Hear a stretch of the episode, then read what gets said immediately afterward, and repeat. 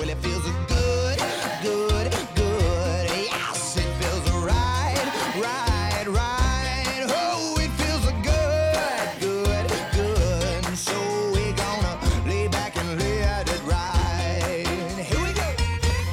Mainers helping Mainers. We love these stories. Saw this one on News Center, Maine. So uh, we all know that Preble Street, of course, provides all kinds of support for teens out there. Uh, everything from food and shelter to mental health and education services that are needed.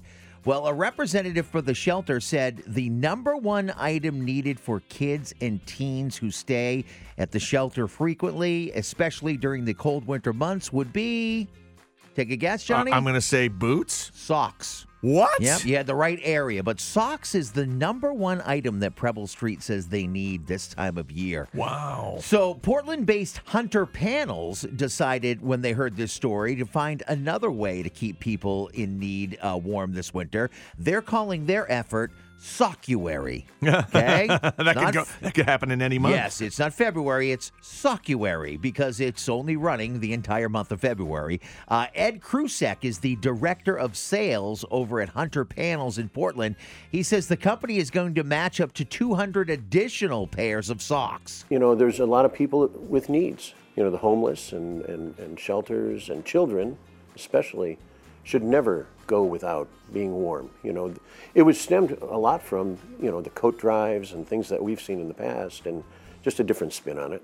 I love that. Yeah, very specific different spin. And I love that they were inspired. That's why you do the, the drives that you do. You hope others will hear those stories and want to do something too. So these guys focused on socks. Uh, this is the very first year that Hunter Panels is collecting socks for those in need. when you first said that name, I thought that was a man's name, Hunter Panels. It's actually a business in Portland. Yeah, I just googled them real quick. They Yep. uh, they make uh, insulation products. Yep.